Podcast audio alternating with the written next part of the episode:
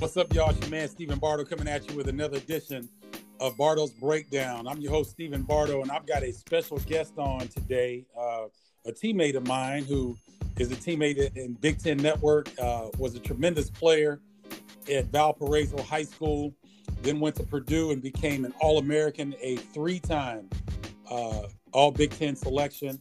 Uh, was in, played in the NBA, played overseas, and doing some great things. So I wanted to bring Robbie Hummel on the show. Robbie, thanks so much for joining, man. Yeah, of course. I'm honored to be here with you, Steve. Yeah, I, I uh, you know, I've known about you, Rob. You, you, and I are cool. We work together and whatnot. But I was doing some research, man, and your story is even more fascinating when I've d- dug a little deeper and came up with some things. So I'm, I'm gonna kind of go chronologically. We'll start from from the beginning. Okay. Um, tell me about your experience at uh, Valparaiso High School and playing for Bob Punter. I believe that was your head coach.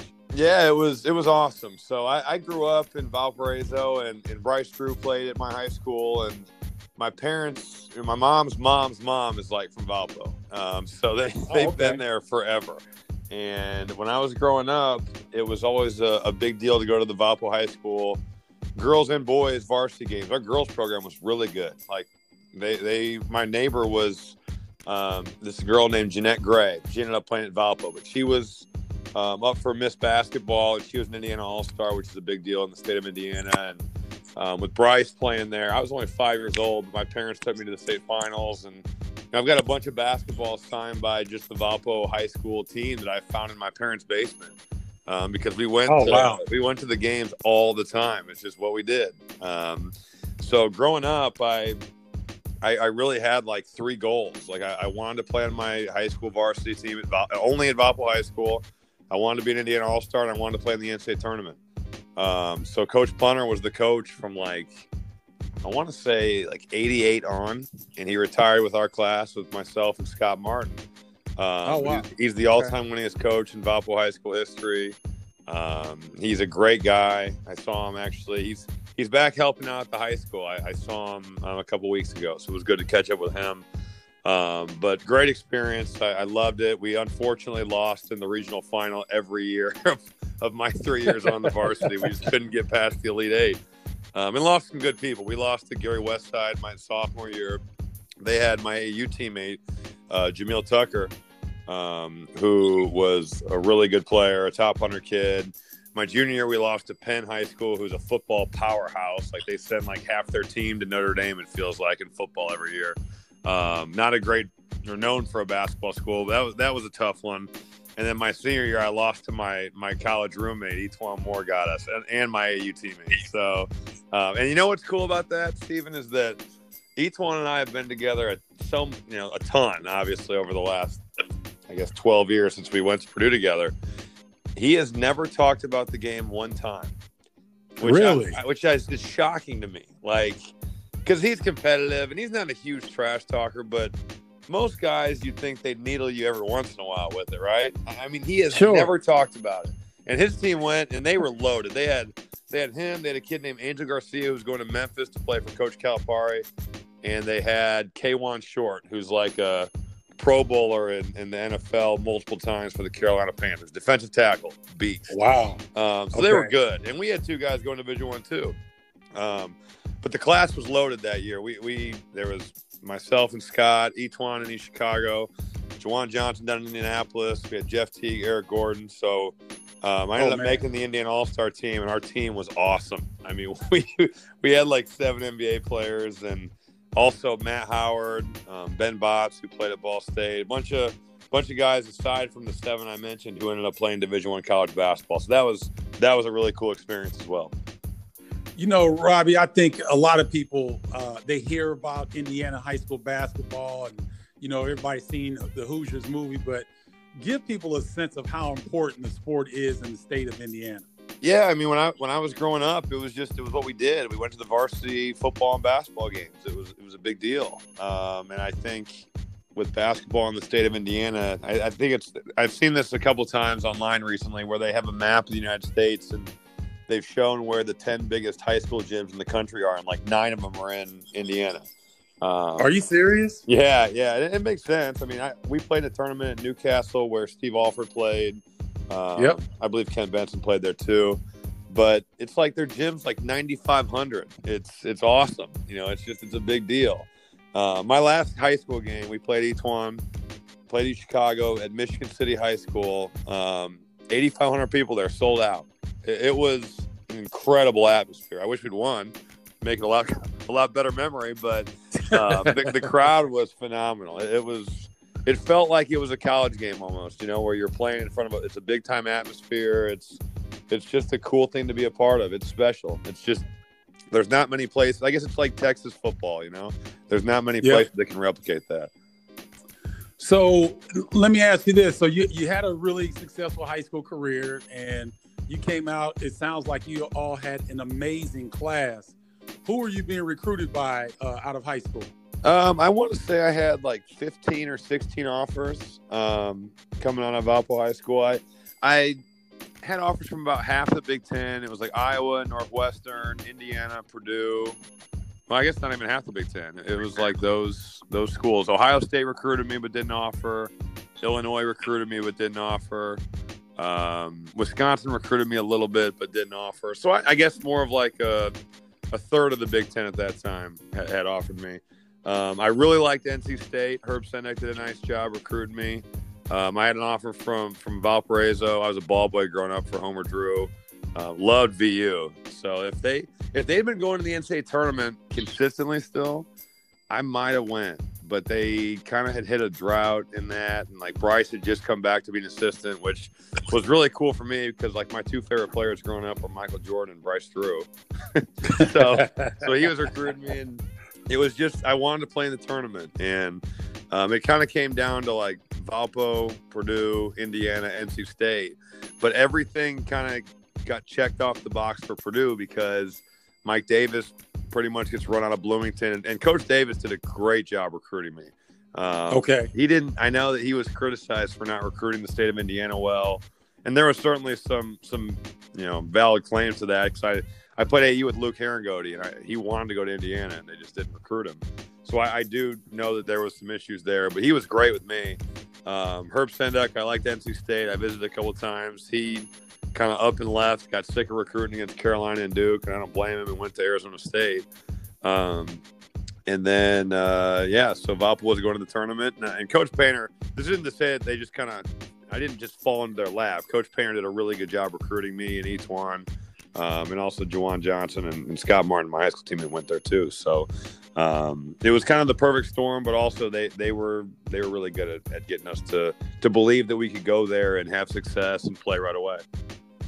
Well, you know, I'm, I'm still a little uh, sore about uh, the Illinois situation because I know they would recruit you, but they didn't offer you. And Right. I, I believe your parents have, have some kind of tie to the University of Illinois. Yeah, I've got a lot. So my dad played tennis there in the '70s. He he makes the claim that he laid the groundwork for them to win the national title, and I think it was what 2000, 2002 or three. He said Okay. that his his performance in the '70s was really really what made that happen. Uh, Oh, but yeah, wow. he, Okay. he's obviously kidding. He's full of crap. But um, he so he played tennis there. My grandpa was a professor there. My my grandparents still live in Champaign. I actually saw him the other night when I did the Illinois game um, against Michigan. My my uncle's a professor there. He went there. All, all my aunts and uncles from that side of the family went to the University of Illinois. Oh wow! So was there a pull for you? Uh, you know, wanting Illinois to offer you? Would you have gone? Do you think? A good chance. Um, I, I was a big Illinois fan at that time. I really liked. Uh, I don't know if you remember. You remember Eugene Wilson, the cornerback? He played at Merrillville High School. Was really Yes. good at Illinois. Really liked him, um, just because he was around the area that we were. And then, how could you not like the the D Deron and, and Luther Head teams? Um, so I, I I really enjoyed watching them play. Went to a good amount of games at Assembly Hall um, on my grandparents' tickets when we were in town for Christmas or or whatever. Um, and I actually I, I played in an open gym and played pretty well. Um, I remember Deron Williams came up to me and was like, "Hey, coach wants to talk to you. Like, you know, uh, way to play." And I thought maybe I'd get the offer, but it never came. So Oh wow. Okay. Well, I can I can dream.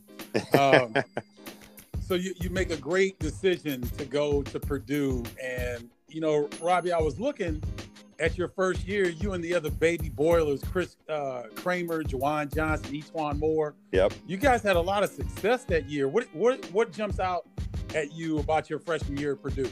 Um, I would. I mean, that was probably the most fun year that we had because there was really low expectations. You know, a, a good recruiting class coming in, but we lost Carl Landry and David Teague, so we were kind of starting over. And Kramer had played a lot, and Keaton Grant had played a lot as freshmen, so they were now sophomores. But we didn't really have a whole lot of experience. And honestly, to start the season off, we really struggled. We lost to Wofford at home um, part of this Las Vegas Invitational. Went out there to Vegas, lost to Iowa State, who got last in the Big 12 that year. Now they did have three pros. They had Wes Johnson.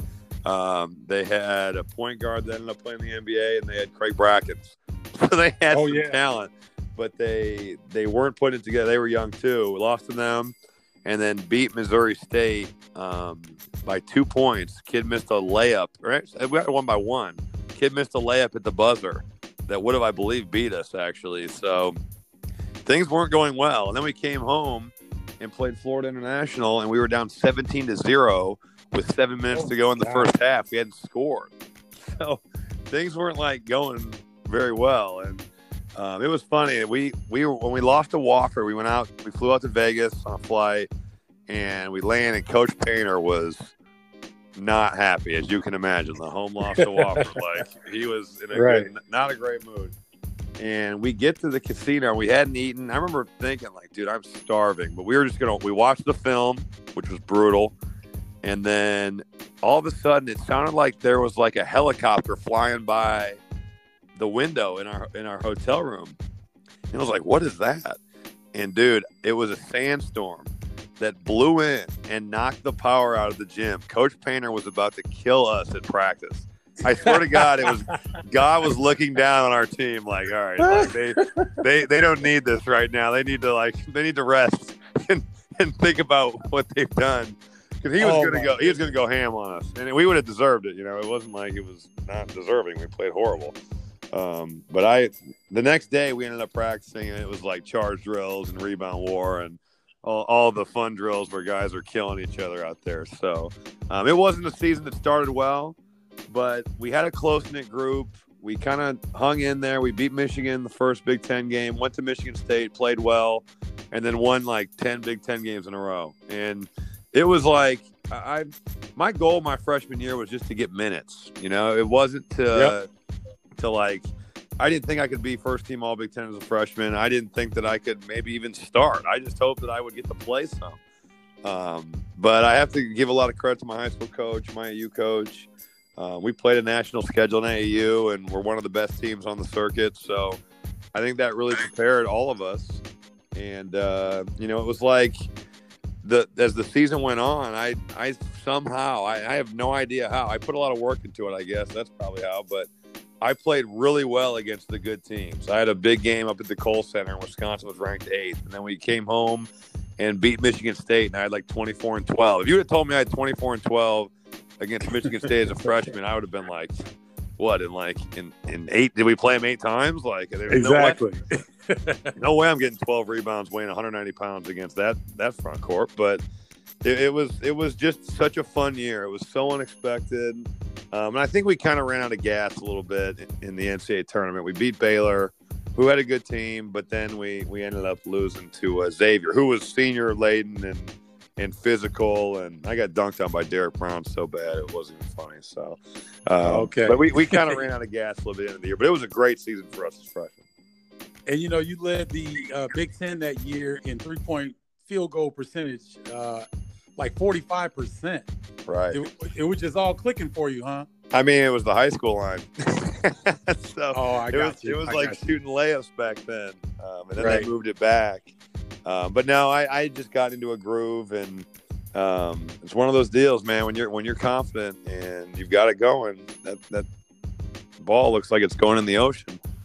Yeah, no doubt, no doubt. So let's look at your sophomore year, your preseason Big Ten Player of the Year, uh, and and then this is when the injuries uh, started coming through. If I'm not Yeah. He had some back spasm and, and a broken vertebrae. Yeah, so I got kneed in the back by Kyle Singler in the Big Ten ACC Challenger playing Duke, and it just I, I didn't feel right after that. It, it, was like a block out. I was trying to block him out, and he was running in, and he kneed me right right in the lower back, and um, it really gave me some problems. And I, I was I was like, we played Illinois the first Big Ten game of the season, I believe, and I left the game on crutches. I couldn't I couldn't hardly stand up. You know, it was just debilitating. Um, so I, I got to give a lot of credit though to our trainers and, and, the doctors that were working on it. I was one of the Colts doctors, actually. He ended up putting me in a brace, and it it was able to relax my back, and we almost shut it down. I almost was out for the end for the year, um, but we kind of like talked through it, and I I felt like I was getting better, and the brace really helped. And by about late February, I was feeling good, and we ended up we lost. This is crazy. We lost on senior night to Northwestern, then went to East Lansing and lost on their senior night. And Michigan State was good. Don't get me wrong. Um, and then we went and won the Big Ten tournament. so it was like we lost like three or four to end the year. I think we lost at Michigan too late late in February, and uh, ended up winning the Big Ten tournament, which was awesome um, because you get to celebrate on the floor, cut the nets down, watch the selection show um, in the little celebration suite down in, uh, Bankers Life, and uh, then ended up going and, and playing probably one of the most memorable games that we had when I was at Purdue. We, we beat Washington in the second round of the NCAA tournament in Portland. And it was the least neutral crowd you'll ever see. It was a big time atmosphere. And they had Isaiah Thomas, they had Quincy Pondexter, they had Jon Brockman. They were loaded. Like Lorenzo Romar's oh, team great. was yeah, really good. There was like six NBA dudes on the floor. It was pretty good. It was a good game. Um, so that was cool. Beat them and then lost to UConn, um, who had like Thabeet and we had no answer for his size. Like we would have had to have shot it really well from the perimeter, and we just didn't do it. But they were they were good. Kemba Walker's their sixth man, so that shows you how, how much talent. Oh yeah, I'd say I'd, I'd, say so. Right. No, that's that's something, man. So so you, you, you go through that, and then you know you, you're having success. You keep having these injuries. Right. And I, I, believe it was you you tore your ACL for the first time. Uh, was that your junior year? Yeah, it was my junior year, and I was having the best season probably of my career. It's probably the best I've ever played. Um, I just, it's unfortunate because we could have won it all that year. We we were loaded. Um, we had, you know, Chris Kramer's the defensive player of the year. We're all upperclassmen. Keaton Grant's the guy that's a thousand point scorer. Um, he's a guy that also made big shots for us. We got E'Twaun, myself, Juwan as, as juniors, and then we've got some sophomores and Lewis Jackson, Brian Smith played a little bit. Uh, Kelsey Barlow was an all freshman guy that year. I mean, we had a lot of talent. Um, and we were rolling people. We, if you think about this, my junior year, we, let's see, we, we beat West Virginia, who was a top five team at home by 18. They're also a Final Four team. We won in East Lansing. Uh, Michigan State was like a top 10 team at that point. We won in Ohio State, who had Evan Turner, was a top 10 team and we oh, beat oh, yeah. Tennessee on a neutral floor, who had like Tyler Smith and Wayne Chism, and and they were a top ten team. So we'd we'd had four top ten wins, and three of them coming away from home, um, with another opportunity to play Michigan State on our floor, and we unfortunately lost to Ohio State. Evan Turner had like a million points and ended up beating us, but we had we had some really good wins that year, and we were rolling. We'd won. I want to. We won our first 14 games, lost three in a row.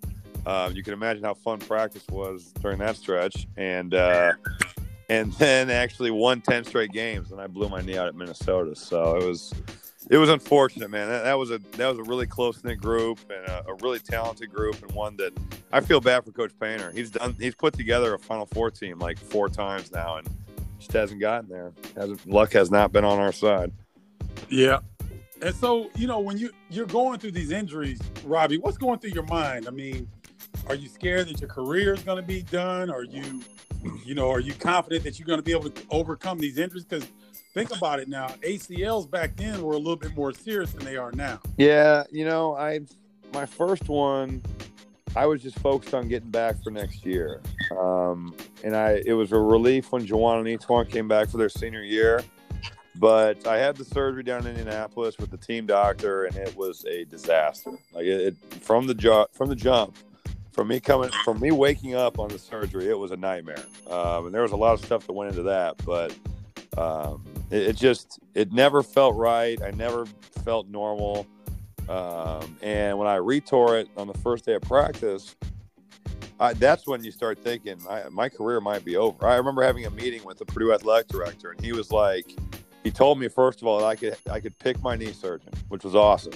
You know, my my dad and actually Coach Payne and a little bit of Mark Bartelstein. He he helped a little bit um, just on input for surgeons because I'd been talking to Mark.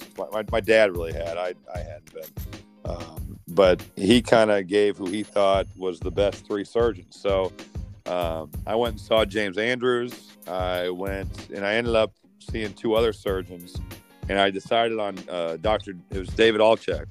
And actually, I've okay. I've kept Altchek in like business. He's done my ACL, he did a meniscus, he's done my shoulder. So I'm like, wow. I got like the uh, the punch card for Altchek on surgeries. Um, but I went to him, and honestly, he saved my career. Um, the way that he did my surgery, and the way that he, and just the skill he has. If you look him up, he's done a ton of people. Like he is, he's a big time surgeon. And, okay. Uh, it, it was it was a good experience. I went out to New York, had it done. Um, did my rehab actually with Tim Grover, which is pretty cool.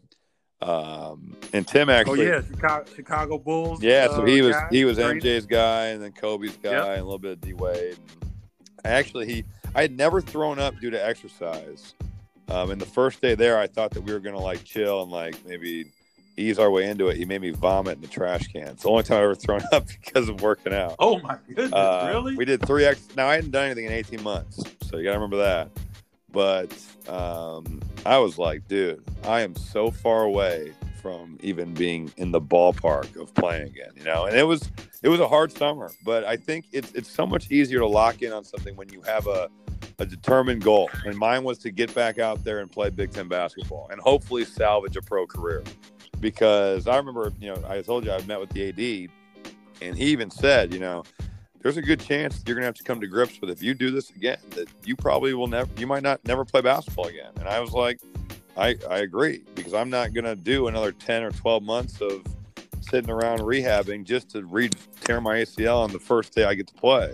It's uh, sure. it, it, takes the wind out of your sails. So um, it, it was it was kind of a scary time. It's I went from my junior year of I felt like I was definitely going to play in the NBA. I felt like I could maybe be a first round pick that year to man, I might never play basketball again.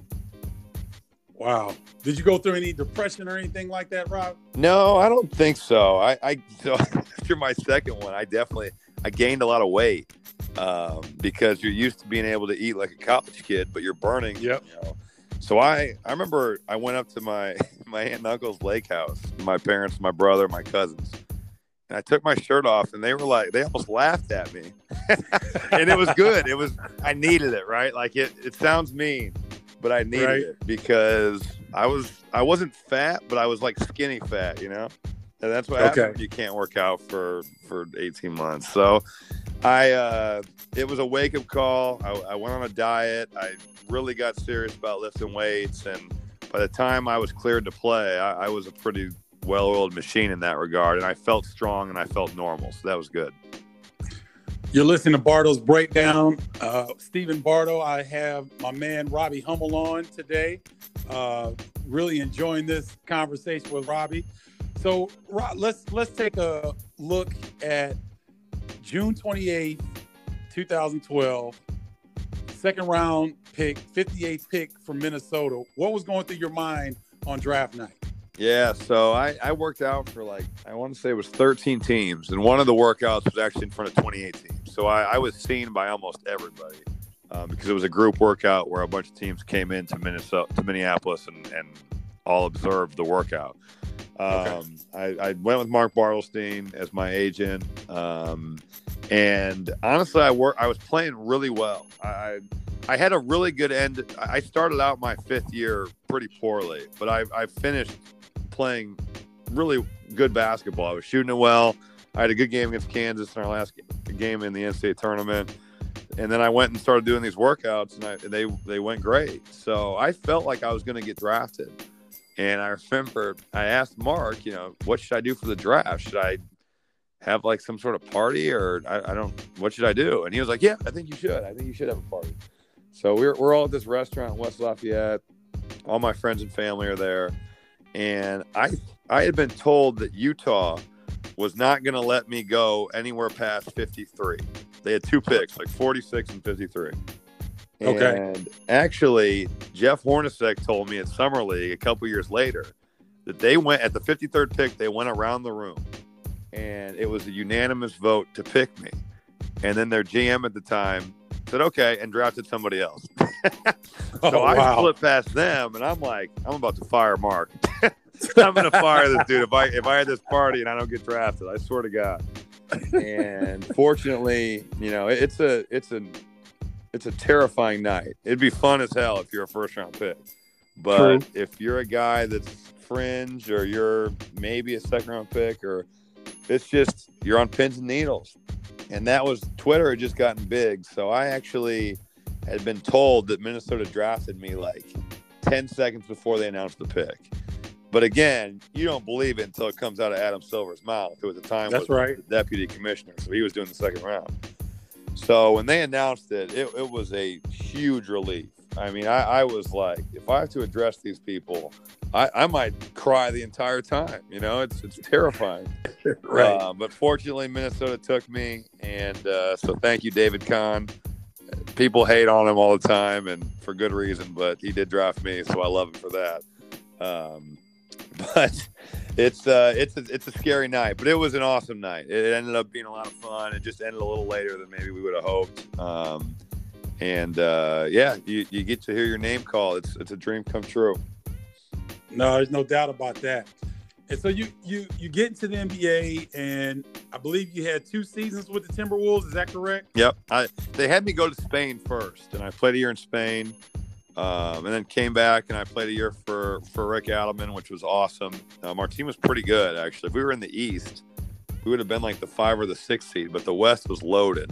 Uh, but Yep. that was Kevin Love's last year in Minnesota, and that was pretty awesome to watch him play um, because he was such a talent and he, his motor was crazy, um, stud.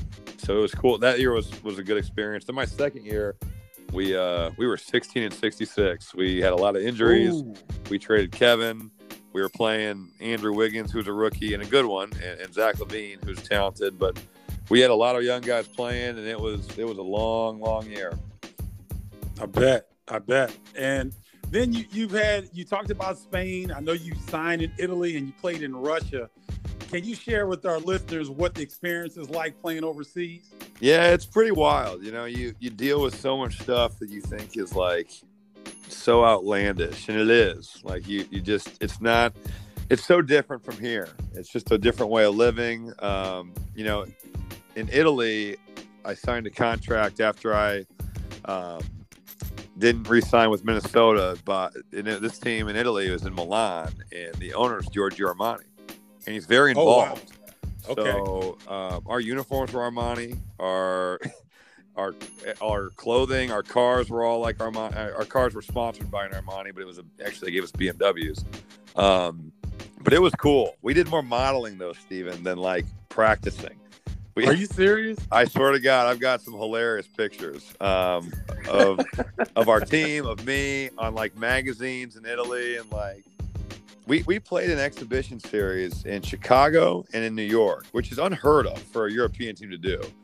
And we played Maccabi Tel Aviv, is one of the better teams. Both Milan and Maccabi, I was they're they're both high level EuroLeague teams. They're um, they're usually pretty good. And we played the game in Chicago, went to New York. We had a seven hour photo shoot one day. And it was like haircut, Wow. shave, makeup. I mean, it was like the real deal, right? It wasn't like a some amateur photographer. It was it was a real thing for Giorgio Armani to put in one of his ads that hey, my basketball team rocks these um these sunglasses or whatever. It was it was crazy. Um, but uh, yeah, it was cool. We got big discounts there. That that wasn't really like a European experience. Russia was the real deal. My coach was a psycho. Um, it was every day something would happen where I was like, "This is completely messed up." Like it, whether that was medically, or you'd see the mafia driving around in a bunch of G wagons. I had a driver who was this Russian kid. He was 27 years old, loves to street race cars. His dad was a big wig with the team. This dude drove around like we were in the Fast and the Furious. Like, could, this dude didn't speak any English, so the only way we could talk was on Google Translate on our phones. Um, so that's how we communicated. And he's a good guy. I still like. I'll still talk to him on Instagram every once in a while. He's a, a really good dude. Uh, okay. But yeah, Russia was the Wild West, man. We we I've got some great stories from Russia. Yeah. uh, that's interesting, man. I I uh, had my own experiences overseas and left about six figures over there because you know if they they want to cut you and you try to go get your money. Yeah. Good luck. It. Yeah, exactly. So, I, I was fortunate. I got hurt in Milan. I hurt my shoulder, and I got paid in full there. In Russia, we got all of our money, but Spain, they, they owe me some cash, and it's not coming, Steven. hey, I, I know I know the deal. Yeah, I know. Uh, go back to uh, let's go back to Mark Bartelstein, who our, our viewers may not recognize that name. He is the largest independent uh, sports agent that I believe deals in the NBA yep. uh, in the business now, and he was my uh, agent as well. Uh, Mark is a great guy. Yep. Uh, what was it? Uh, I'm sure you had your pick of the litter in terms of agents. Who? How did you choose Mark? So Mark had, had been talking to my dad since my freshman year, and I had a couple agents like that had been doing that, and that's allowed. You know, they just couldn't buy anything. Um, and th- there were a couple other good ones. Jeff Austin was another guy that was after me. He reps Steph Curry um, yep. some other guys, and and I had also uh, a guy out of Washington D.C. I forget his name now. Um, nice guy. It's kind of a smaller agency, but when I was going through the process of after the season, every one of the agents came into either Valpo or Purdue, and actually this is really cool. Uh, Coach Painter sat in on every meeting, which I think is a, is a real. And I asked him, wow, to, but great. just because I, I respect him, he's seen a lot of stuff. He's, you know, a guy that I, I look to is I, I look up to him. So he sat in on every meeting, which he didn't have to do, but he did. And at the end of the day, after I met with every one of them, we all just kind of looked at each other and we're like, dude, Mark, it's the answer is Mark. Like he, he he's better than everybody else. He sure. what he's providing, what he's saying, what he um, what he has with his agency. It was it was a no brainer. Um, but I thought it was cool that Payne sat in on that because he didn't have to do it. And he did. Um, but it was Mark's a great dude, like you said. He's he's honest. He's on the phone, I think, all the time. I, like I, I don't I know agree. when he is not on the telephone. Um, and if you call him, he probably won't answer the first time, but he'll always call you back within like an hour. And that's even today. I could do that. Um, and I, am not even on his roster anymore, but I, I, know that if I needed something from him or if I had a question for him, um, he would he would still do the same. Probably wouldn't answer right away, but he'd get back to you within an hour or two. No, I, I second that, man. Everything you said about Mark is a great guy, and uh, he does it the right way. Yep. Uh, he he definitely offsets uh, some of the negative negativity from that career field that uh, some of us had to endure. No doubt. Because he wasn't my first agent, but he eventually became my main guy. You know what, Robbie? I don't know if he told you this, but I tried to get him to re, uh, represent me on the air. He did you? Yeah, yeah. I, I, honestly, if he was doing that, I would have thought about it too because I think mm-hmm. he he just works so hard. He, he's a workaholic, like almost probably obsessive compulsive over working hard. Uh, mm-hmm. But he, he's a beast, man. That dude gets it done. He does. And so let's transition. So I remember getting a phone call from you in the summer one time. I believe Maury Gostfrand. Yep. Our uh, mutual agent. Who knew that uh, we were so connected agent wise? I knew that you had Maury, but I didn't realize that you had been with Mark. Yeah, yeah, I had Bartelstein, man. Yeah, and you know, Bartelstein's the Illinois guy. So right, was, right. Oh, yeah, yeah, that's true. He is an Illinois. Yeah, guy. so we, yeah. we go back a little ways, but sure. uh, yeah, but I remember getting a call from you in the summer, and you were thinking about getting into the broadcasting. What what, what was it about that field that uh, kind of interests you once your career was winding up? Yeah, so I, I, had done when I was in the NBA. They've got a like an internship program called Sportscaster U, and it's yep. awesome. And I did that, and it's like a crash course in broadcasting. It was at Syracuse. Now I think it's at USC. But, okay. Um, it's like ten guys. You got to put a deposit down, but then you get your money back, so it's free. And it's like a weekend, like a three or four day weekend crash course in everything television. So you call a game for TV, you call a game for radio, you do a studio show in every different role. You act as a reporter, and it's during the NBA Finals, so you're reporting on the Finals games, right? Oh, that's sweet. Oh, it's great. So you just take all the content that they are getting through the NBA, and you're basically creating a television show. And the students at Syracuse are producing it, so it's good for both sides, the NBA and for Syracuse. Um, and Matt Park, who's the radio guy for Syracuse basketball and football, is the guy who does it, along with a guy named Stephen Fonte, who's like a local news guy in Syracuse, New York. And it just went really well. I was like, you know, I feel pretty comfortable doing this. And I love basketball, and I always have. Um, so when I got hurt in Milan, I got asked to do 10 studio days um, for BTN, and I did that. I think we were we were at the Big Ten tournament together some in uh, Yep. Indianapolis, and uh, from there, that's how I actually that's how Maury found me because he saw me doing studio for a Michigan game. He went to Michigan and was watching the game, and uh, yeah, it's just kind of fallen into place. And I, I called you, and I had actually called both Bartelstein and Maury, and I told them, you know, look at whatever you can, bring me what you got, and I'll make a decision. And I wasn't like sold on me and Dunn playing, but I was highly considering it, and I just felt like the broadcasting opportunities were better. And for my own mental health, I was like, I just need to go home. yeah, people don't people don't understand, Robbie, how tough it is to live in in some of those countries, man. And I mean, you know, it sounds uh, glorious and, and fun and all that, but when you're there for what were you there nine, ten months out? Of the year? Yeah, I got there in November and I left Moscow like June 15th, and it was Ooh. snowing when I left. We made the final. Um, so it's it, there were snow flurries June 15th, the day I left. That was really exciting. Oh my goodness, yeah. So, but man, you you know you have taken off in this broadcasting game, man. I mean, you you you're you're a great listener. You're very knowledgeable. I love your insight. Uh, what's been your biggest adjustment uh, in terms of getting into this field? Uh, well, first of all, I appreciate that um, because I think you do a great job as well. Thank you. But I would say the biggest adjustment is probably blocking out people that on social media.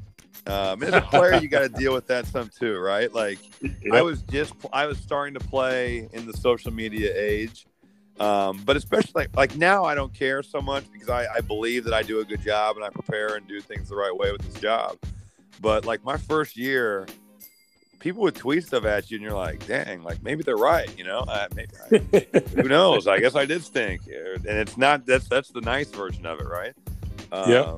People can be brutal on, on that stuff, and I think blocking that out and just getting comfortable, and part of it is just being more self confident. I think just understanding that I believe that I can do a good job at this, opposed to your first year, you're like, well, I hope I'm doing a good job, and I would say people aren't always great at giving feedback that you work for, and that's not the case at Big Ten Network because Alex Bershke is like the best at it. Uh, he he'll give you any feedback, whereas some of the ESPN stuff, you could maybe be in the dark a little bit. Um, and I Yep, guess no I no news could be good news, but no news Yep. could also be bad news, and you could be out of a job, right?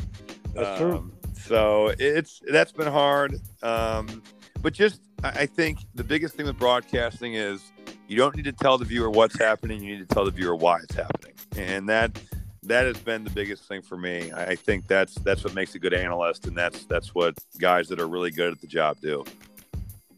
Uh, you're listening to Bardo's Breakdown. I'm Stephen Bardo. I've got my man Robbie Hummel on, and uh, Robbie, I'm gonna transition again. Um, congratulations are in order. The USA Basketball Male Athlete of the Year for your uh, gold medal three on three competition.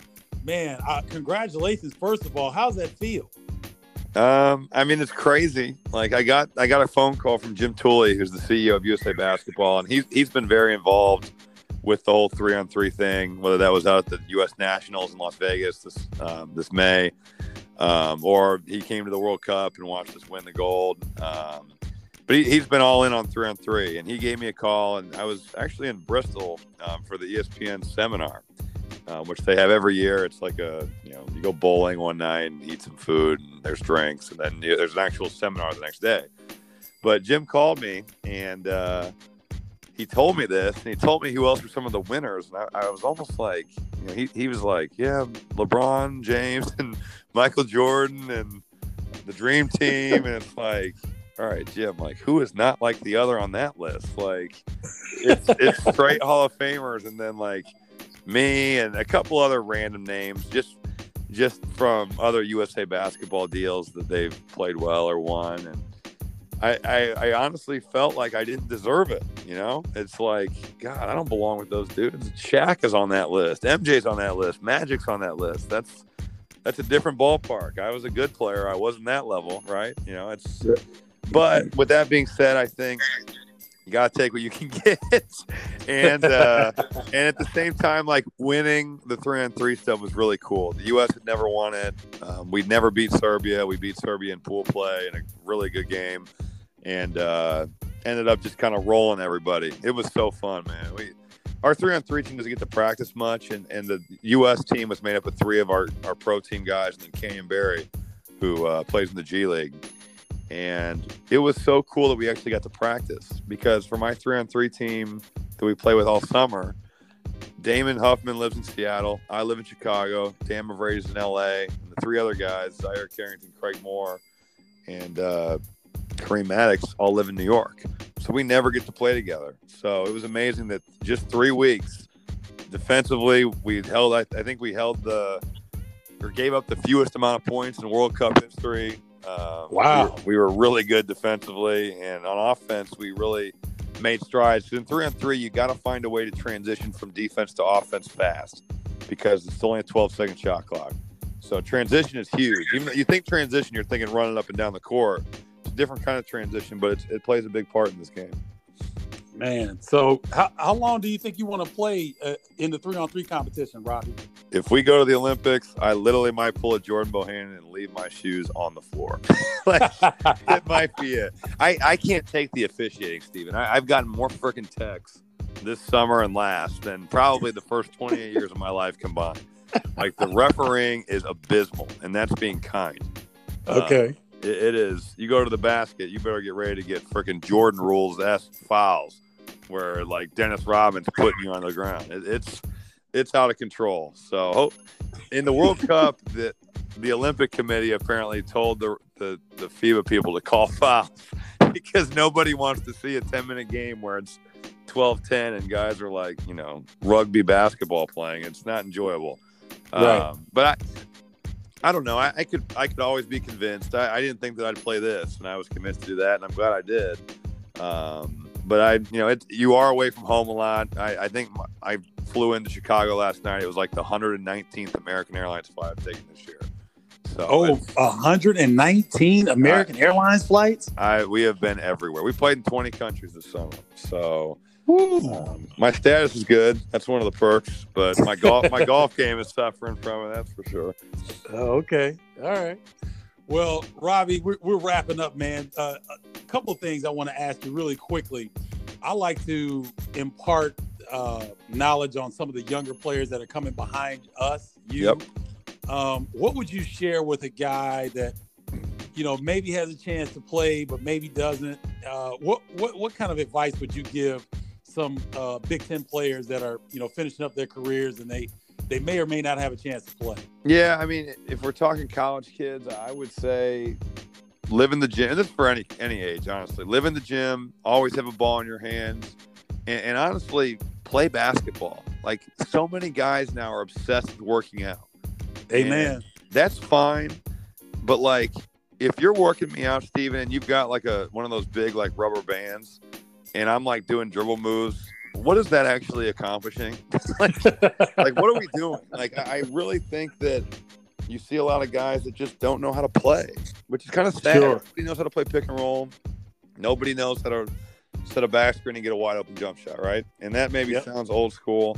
Um, but if you can find people to play with, play pickup. Like, it, it drives me crazy. I, I just think that we've kind of lost a step in terms of everybody – has a workout guy. Everybody has like, you know, and that's good. They're working on their game. You should do that. You got to get in the gym. But I, I, wish kids would play more, and I wish that they develop maybe that that basketball IQ a little bit more. when you were in high school and college, and if you weren't going to be a basketball player, what were you thinking about doing? You know, when I was a kid, I said I was going to be a weatherman. mm, which, Ron Jeremy. Which, okay. Yeah, right. which I had kind of lost that by like middle school, and actually, I was looking through my. I had to I had to go to this Olympic promo thing before Thanksgiving, and my they asked for all this stuff. My mom went like berserk, like she she was in like full on find everything mode. So I went home to Valpo and went through some boxes with her, and it was funny, man. All the stuff from elementary school that I have, I wanted to be an NBA player. It's literally oh, everything wow. I wrote. Okay. Um, so I, I, I know that that kind of goes against what your question asked. I always was no. Okay. I was always interested too in flying. Like I, I would have liked to have been a pilot. I think. I think being a commercial airlines pilot would be cool. Oh wow, that's great stuff, Robbie. Where can people find you if they want to follow you? Uh, like on social media stuff. Or, yes. Yeah, just on Twitter, it's just Robbie Hummel, and I think Instagram's the same thing, Robbie Hummel. So made it really easy there. Okay, and then uh, you can uh, you can catch Robbie on ESPN doing games and studio as well as Big Ten Network. Um, Robbie, I appreciate your time, my man. Thanks for joining us on Bardo's Breakdown. And uh, if you don't mind, I'll try to uh, check in with you a little bit later. Sounds good. Happy to be here with you, All Stephen. Thanks, man. All right. That'll do it for this edition of Bardo's Breakdown. Th- uh, special thanks to Robbie Hummel for coming on. Really appreciate it. And him being patient with my uh, lack of technological uh, knowledge. so that, will do it for this edition. Uh, until next time, y'all. Peace.